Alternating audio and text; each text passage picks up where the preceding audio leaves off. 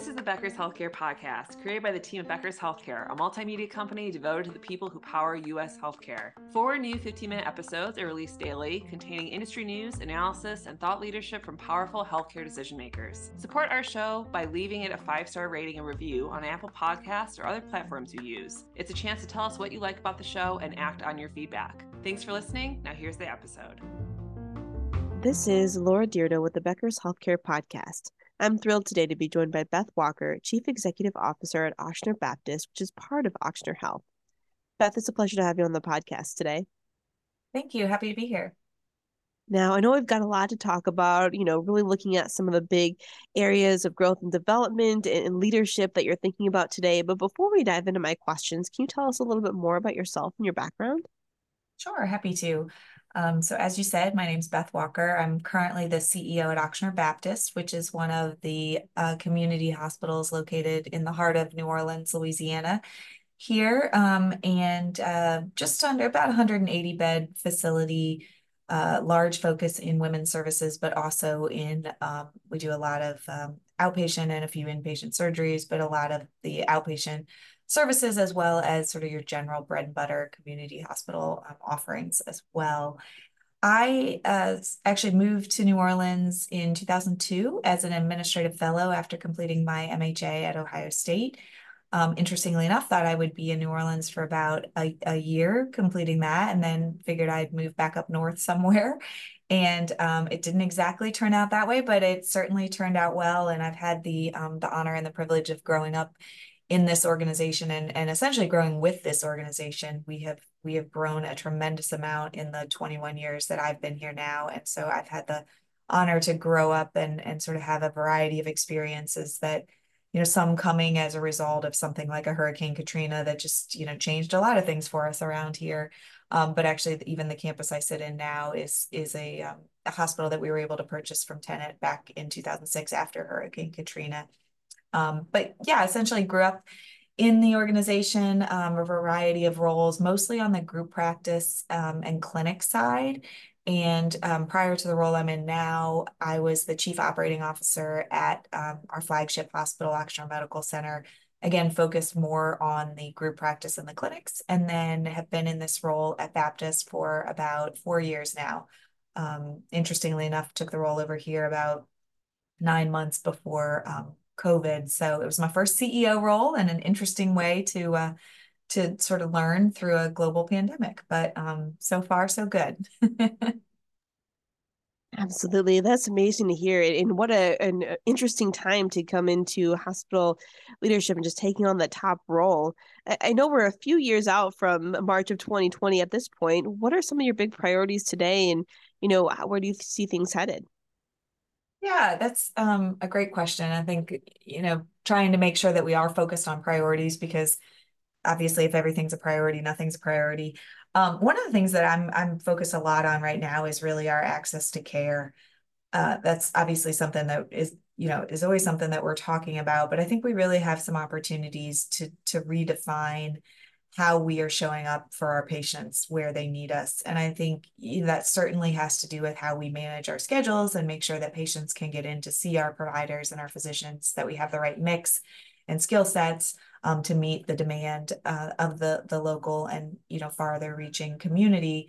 But I think it's also in redefining how we are there for our patients in terms of what needs more of a um, really just an answer to a message? What needs a phone call? Where do we have virtual options? What do we need to provide in individual local communities? What are people sort of willing to travel for? And these are obviously questions that have existed for a while but i think we really have um, noticed that we have got to redefine some of this and help to really understand sort of what our patients are looking for and how we can better show up to meet their needs um, in different ways. So I'd say that's probably one of the, the things I'm spending a lot of time on right now.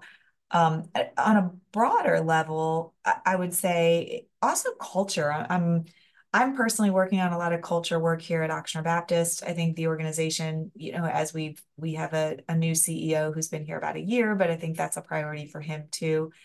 Um, we did have to go through a, a, a reduction in force back in May of this year, and that certainly challenges a culture and and trust. And so I think rebuilding some of that has absolutely been a priority, making sure that um, you know that that people feel um, safe and secure and that they can be successful here and that they understand that we have a bright future going forward. And so working through a lot of that.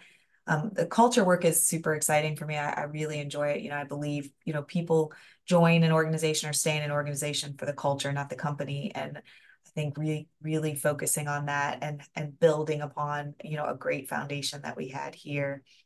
And then I think that kind of ties into a little bit more of making sure that, you know, I help to understand how do we reconnect our our teams to purpose and, you know, through some resilience, whether it be through coming through the pandemic, through all the things life seems to be bringing people lately, um, and also this this reduction in force.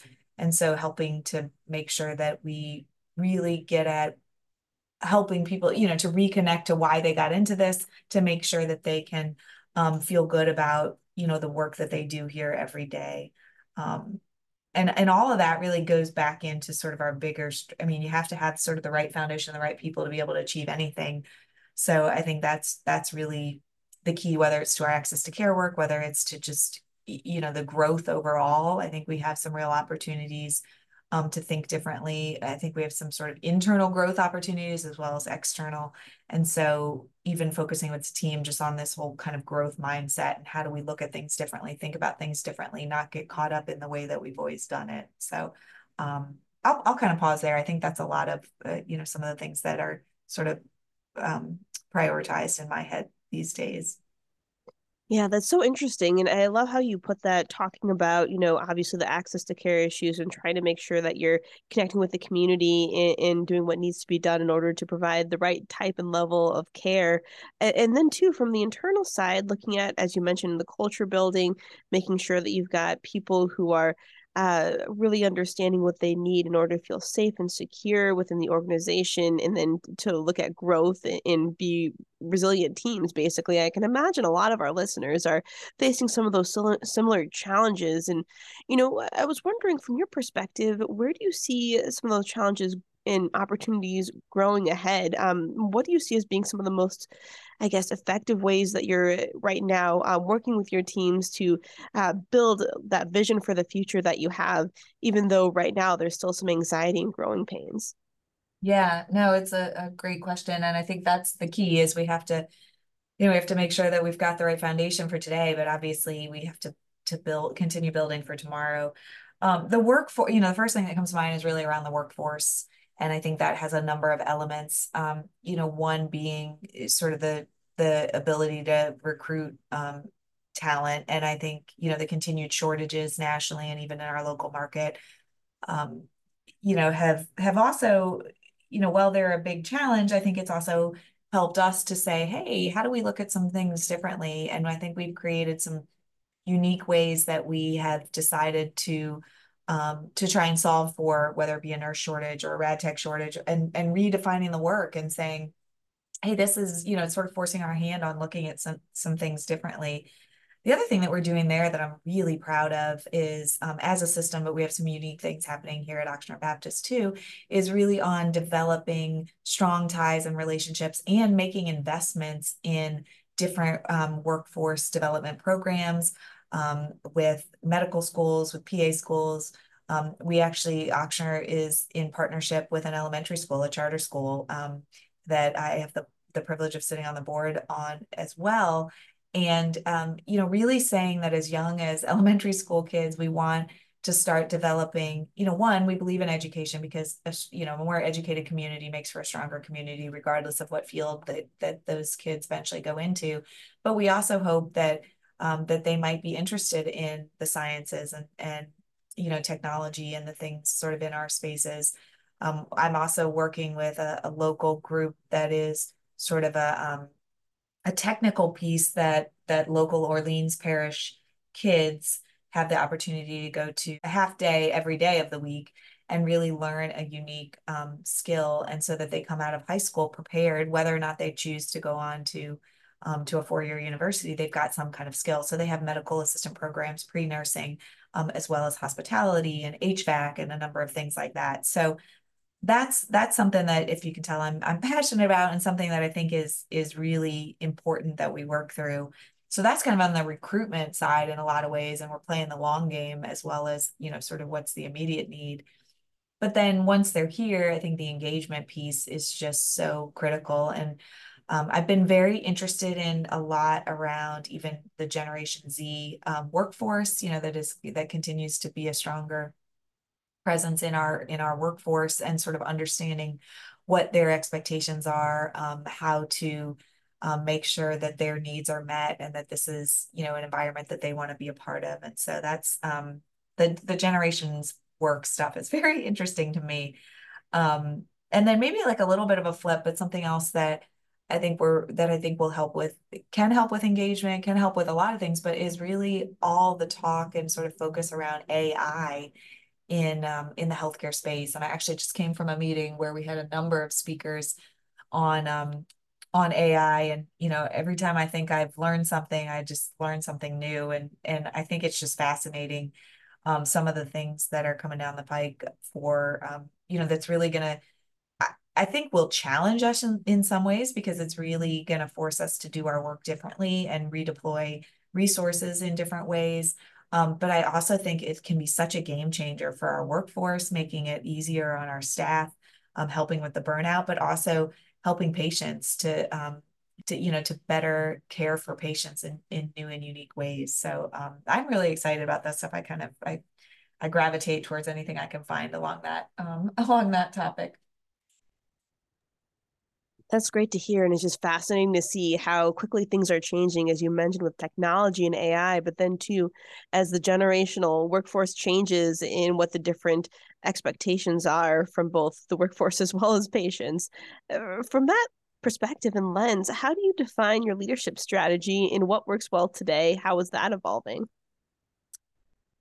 yeah, that's a um I love that question because I think it's something I keep asking myself of and trying to reflect. Um I like to to just kind of question myself like is you know is am i showing up in the right ways for my team for this community and i think you know some hopefully the answer is yes more often than it's no but i think it's also good for me to say sometimes i got to evolve that depending on the time or, or the issue at hand um, when it comes to really defining my leadership style i think back to um, an exercise I did that that forced me to kind of define the the top two values um, that I have just as a as a human being. And um, despite this list of you know kind of choices of probably a hundred, um, I was able to to narrow it to the the two that we were asked to, and those for me are authenticity and kindness. And it's really so I, I think those help to define me as who I am and what matters to me. But I also feel that those are just um, not only beneficial in my leadership style, but critical, um, especially when you know when when one of those words is authenticity i have to be my authentic self um, each and every day as a leader. And and i hope that in general that helps you know people to that helps to build some trust and relatability to staff. Um, but what that also means is i sort i subscribe to the Brené Brown dare to lead um, philosophy or or i shouldn't call it a philosophy but the the data and the um the information there but around clear is kind. And to me, it, that is a lot around transparency, um, specificity, clarity in what even, you know, what is okay and what is not okay. And so um, I've I've gotten very comfortable with what I think traditionally were referred to as difficult conversations because to me it's about clarity and expectation and that is actually the kind thing to do is to help be clear um, with with team members about you know norms and what what is accepted and what is not. So i think there's a lot kind of in that space that's really important to me and i think i i lead through and try and set the right expectations and tone around. Um, i also believe a lot in in simply leadership you know by presence and that's extremely important to me to be active to be you know to not ask anyone to do anything i wouldn't. Um, luckily i am an extrovert. I enjoy getting to know my team walking the halls, being in the departments, talking with people. And so um, I think that continues to be part of what um, I believe in and hopefully I model. And then maybe the last thing I would mention is um, is just you know developing followership to me is so important for any leader. um, you know, somebody, you know, once said, you know, you can't be a leader if if you don't have followers. And I, I do believe that. And what I I try and ask myself often is, am I the leader I'd want to follow? And um, again, hopefully more often than not, I can say yes. But of course, everybody has a bad day. And there are times where I feel like I didn't show up in the way I wanted to for the team. But as long as I can sort of reflect on that and learn from that, um, and sometimes apologize, sometimes say, like, hey, I wasn't I didn't respond to this the way I had hoped to, or you deserved more time and empathy in that topic. And I, you know, I didn't respond in that way, but um, I apologize and I'm going to do better, you know, moving forward. So it's, I think it's, it's important that we model sort of that vulnerability and willingness to say like, we're all learning here. And as long as we're willing to admit um, when we, you know, aren't the person that we want to be, then I think that's, that's a safe space for everyone to sort of practice and to learn and to um, and to fail, but you know, get back up and be able to move forward. So um, I could actually answer this question for the next like hour, but I'll probably pause there because I just I have lots of thoughts on this one. That's amazing. And, you know, I love the way you put that in being able to be a leader that you'd be willing to follow and, and just help people understand that we're all learning together and you know being a leader isn't a finished product but a constantly um, evolving and growing position as well that's awesome to hear um, I think before we wrap up, I was wondering if you could talk about advice that you have for emerging women leaders in particular within the healthcare space. What do they need to know about and, and have an understanding of as they're growing um, within the ranks of their organizations or just hoping to one day uh, be a leader and a CEO of a hospital or a health system? Yeah, I love that question. So I think, you know, the first thing, and it might sound simple, but is I, I would challenge every woman to just be sure they really understand themselves and sort of what um, they bring to the table. I feel like when I was earlier in my career, I was reading a lot of things and seemed to hear different speakers and and um, you know articles and books and things like that that in my impression seemed to imply that the best way for me to succeed as a woman in this field was to be more like a man which i'm oversimplifying but that was sort of my interpretation and i have since found out just how powerful some of my my qualities and my traits and my really you know my strengths um, have become in what i do and i I think it's really important that as women, we really be true to sort of what we can bring to the table. And there have been some unique articles or interesting articles, I should say, written, especially since um, COVID, about what women in particular can bring to the leadership space that is more recognized and appreciated perhaps now than maybe it was in the past. Um, I've shared before that I had a I had a coach um, a number of years ago, probably 10 years ago, who um, it was at a time where I really still lacked a lot of confidence. Uh, and I remember thinking, gosh, somebody is going to wake up someday and realize I'm just, you know, that I'm not very good at what I do. And it was almost like I was just waiting for that day. And I remember talking to Rebecca, and Rebecca said, um, Beth, you have to you have to realize that you are successful because of who you are and not in spite of who you are. And I had always kind of feared that maybe because I'm a relatable person who makes good connections and in general people thought was kind and nice and easy to work with that that was going to hold me back that that was some kind somehow a liability and that conversation with her and sort of practice going forward helped me to realize that's actually a strength and that's sort of i like to call it my superpower. Um, but that's actually i think what has made me successful um, along the way. And so i've instead of trying to sort of hide some of that it's almost like i've doubled down on that. And that has led you know to these courageous conversations i talk about um, which again i would encourage every woman to get much more comfortable with honest thoughtful they can be kind but they just need to be honest and transparent um, and and i think I talk a lot about the importance of practice. And to me, practicing these conversations is how you get better. You know, anytime someone tells me, well, I'm not good at those conversations, I'm like, so you probably avoid them at all costs that does not make you better. So we have to be able to lean into those things. I would say, you know, another piece is the importance of, uh, you know, making intentional choices um, and making sure that that women in, in this question, you know, are, are thoughtful about the choices that they make and how those relate to what they value, what's important to them, and also, you know, what will kind of help move forward. And one of the last things then maybe I'll I'll say is I think it's really important that everyone finds their the joy in their work. Um, I was actually meeting with someone earlier and they were kind of talking about, you know, what age, you know, they thought they'd retire and asked if if I had an age in mind. And I said, no. I said, I, I think the most important thing is I still find, um, and I'm a long way from it regardless, but you know, for now, I, I find so much joy in what I do. And I feel, I wish I knew how to help people figure that out because it just, it makes every day so powerful to me. And it, it truly is something I enjoy coming to work. I enjoy, um, you know, helping people to be hopefully better versions of themselves, to bring teams together to accomplish things. And so I just challenge women and men, but to to really make sure that they don't lose the joy in the work. Um, you know, and they don't get so far ahead of like what title they're trying to accomplish or salary or whatever it is, but that they really say like, who is it I want to be and what do I want to, you know, how do I want to feel in terms of what I contribute to? Yeah, those are a few of the things on my mind.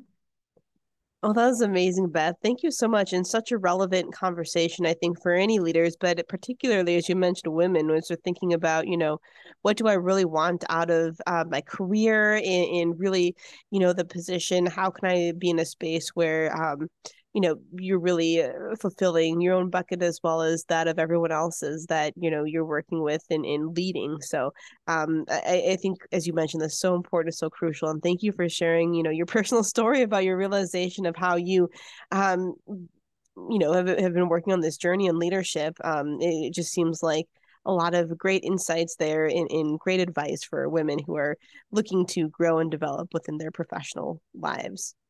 Thank you. Well, and, and, thank you so much for your time on the podcast today. This has been such a fun conversation, and I look forward to connecting with you again soon. Thank you, Laura. It's so important for leaders at the top of organizations to keep learning, stay sharp, grow their networks. To help our audience better do this in a more simplified, personalized, and meaningful way, Becker's Healthcare has launched My BHC. It's your trusted Becker's healthcare experience and more with content, connections, events, and learning opportunities. Join the community free of charge at www.my.beckershospitalreview.com and we'll see you there.